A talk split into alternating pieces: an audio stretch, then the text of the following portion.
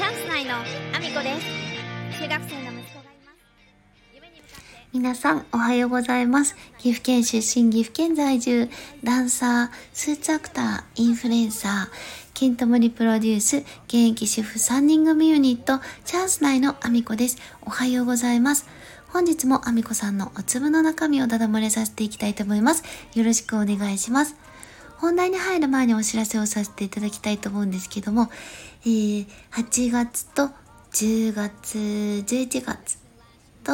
えー出演情報がございます。えーその後も続くんですけども、えー SNS で告知をさせていただいたり、いろんな発信をしてますので、ぜひぜひ SNS のフォローよろしくお願いします。えー Threads 始めました。えー、 Instagram、TikTok、Twitter、YouTube、 note、えーそれからスタンド FM だけではなく、Voicy でも放送させていただいてます。放送内容別々のものになりますので、興味のある方聞いていただけたら嬉しいです。よろしくお願いします。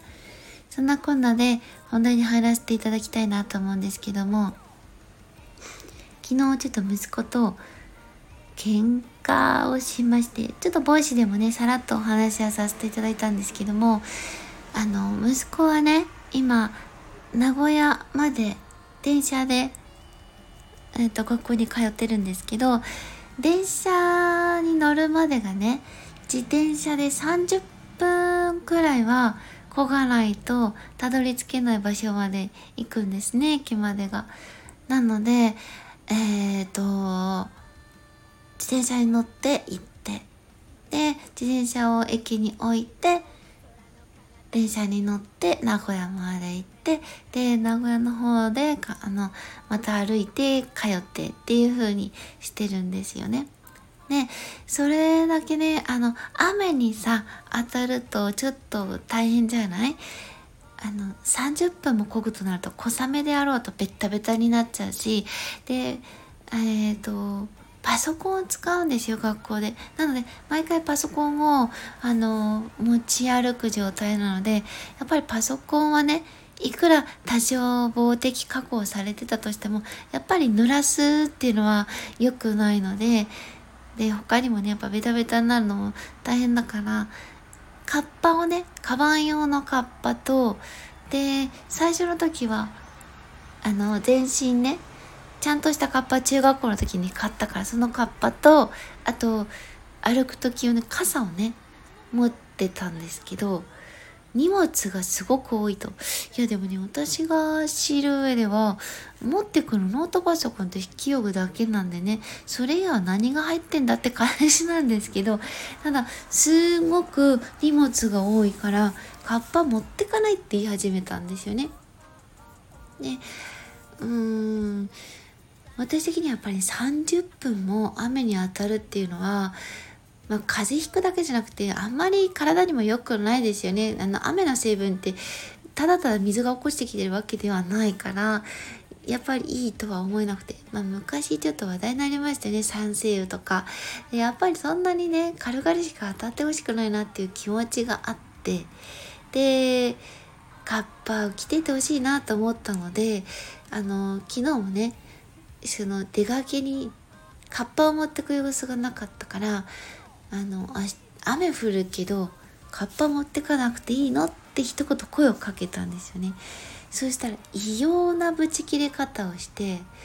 うるせえ死ねって言ったんですね私に対して。であのこれね皆さんはあまあそれは16歳だからって多分思われたと思うんですけどただ内容的にねあのいつもだったらぶち切れるような内容ではないんですけどたまにこういうことがあるんですよ。でなんでこれだけ激しい言葉を使うかっていうとあのちょっと自閉症がねある子なんです。で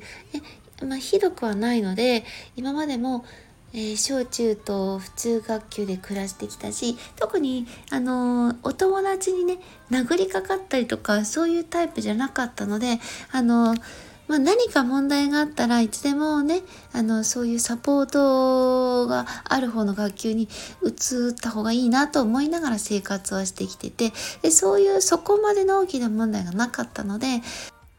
まあ、いわゆる通常学級ですね、の方でずっと生活してきたんですよね。で、今も、あの、通常学級の中にいるのと同じ状態ではあるものの、一応ね、やっぱり自閉症があるので、まあ、肌が敏感であったり、電子音に敏感であったりっていう、まあ、多少ちょっとね、あるんですよ。で、その中でね、あの、思い込みが非常に激しいというか、もう、これだって思ってるところに横槍を入れられたり他の人の意見がパッと入ってくるとパニックになっちゃうんですよね。でその時に使う言葉がもうなんか人が変わったようにものすごい切れ方をするんですよ。で今回に至ってもカッパ持ってかなくていいのっていう声かけただけなので持っていきなさいという命令も使ってないしでカッパだけの話じゃない？で、いらないと思うんだったら、いらないって言えばいいだけのことなんだけど、それが言えなくなっちゃう時があって、で、さらには私にかなりの暴言を吐いてしまって、なので、私、あの、LINE でね、息子にもう淡々と、あの、切れ返しまして、まあ、普通だったらね、その場で、あの、呼び止めて説教が一番かもしれないんですけど、あの、彼にね、あの、言葉でわーっと投げかけてもパニックになってる時って聞き取れないんですよね。なので、あの、LINE でね、かなりきつく私も返したんですよ。内容ね、ざっくり紹介すると、あの、声かけは、あの、嫌ならもう今後一切しないよと。で、その代わり近遅刻をしようがあの雷で困ろうと思ってもあの送り迎えは一切しないよって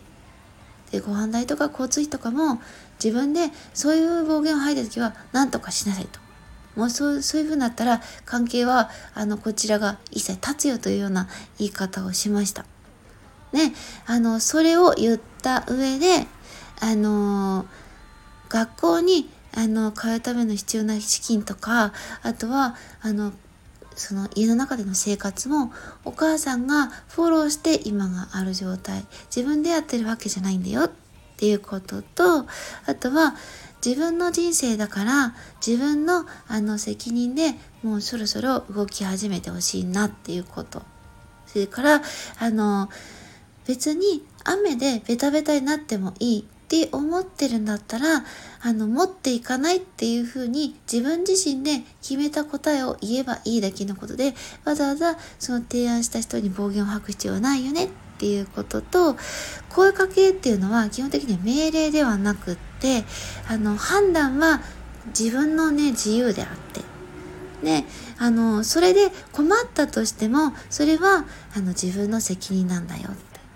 で声かけをあのすることで命令だと思い込んであのパニックになって怒り出すのはあの責任をね親になすりつけてるのと同じ状態でやっぱり子供のすることだからもう16歳だから自分で判断しなさいと。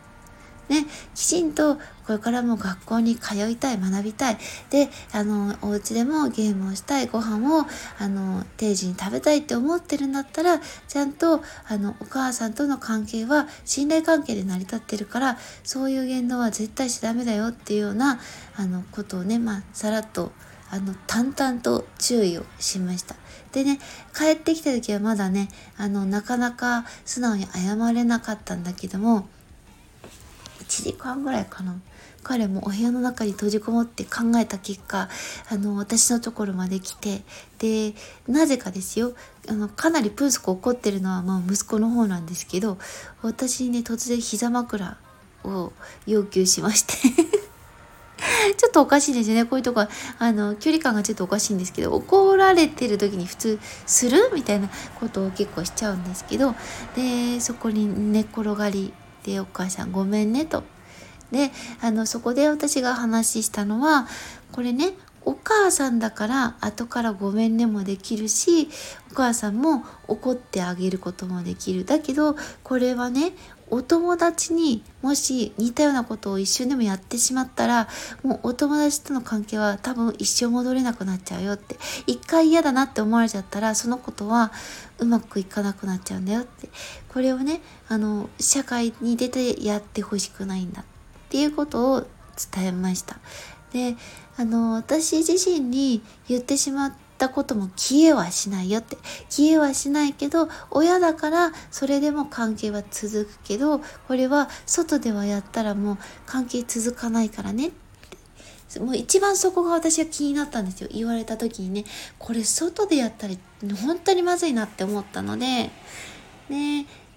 私にはいいかもしれないけど私にやってることは外でも出ちゃうからあの変えていこうと。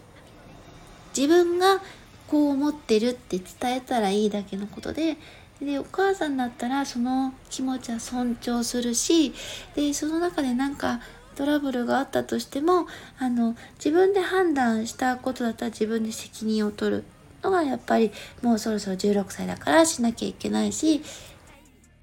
自分で判断した上で、まあ、何かトラブルが起こってしまったらその時にあのきちんとあの何て言うのかなお願いができるようになっていかなきゃいけない。困ったことがあったら相談をきちんと自分からできるようにならなきゃいけないねっていうお話をして今回終わったんですけどまあ自閉症がねやっぱりちょっといろんなところでまあ悪さをするわけではないんだけれどもやっぱりあの外で同じようなことをやってしまったらまずいなって思うことが出てきてるのでそういう時はねあの文字で注意するようにしてます。あの入っていかないんですよ。言葉で言っても、まあ、特に怒ってるから入らないっていうのもあるんですけどそれだけじゃなくってえっ、ー、ともともとね言葉で言われたことを1回で飲み込むのがやっぱり自閉症の子ってちょっと人のね一般的なその言動に対しての飲み込み具合よりもちょっと飲み込みが遅い感じがあるのであの LINE でねわざとあの言葉を見せて注意してで私自身に言ったことは消えないけどもでもあの直してってくれるんだったらあのお母さんはこれからも協力するよという形でねあの今回あのその後もねまあ仲良くイチャイチャしておりますけども。まあねあの親子なんでねこういうことを繰り返しながら、あの、自閉症とも向き合っていけたらなと思ったので、今日はそんなお話をさせていただきました。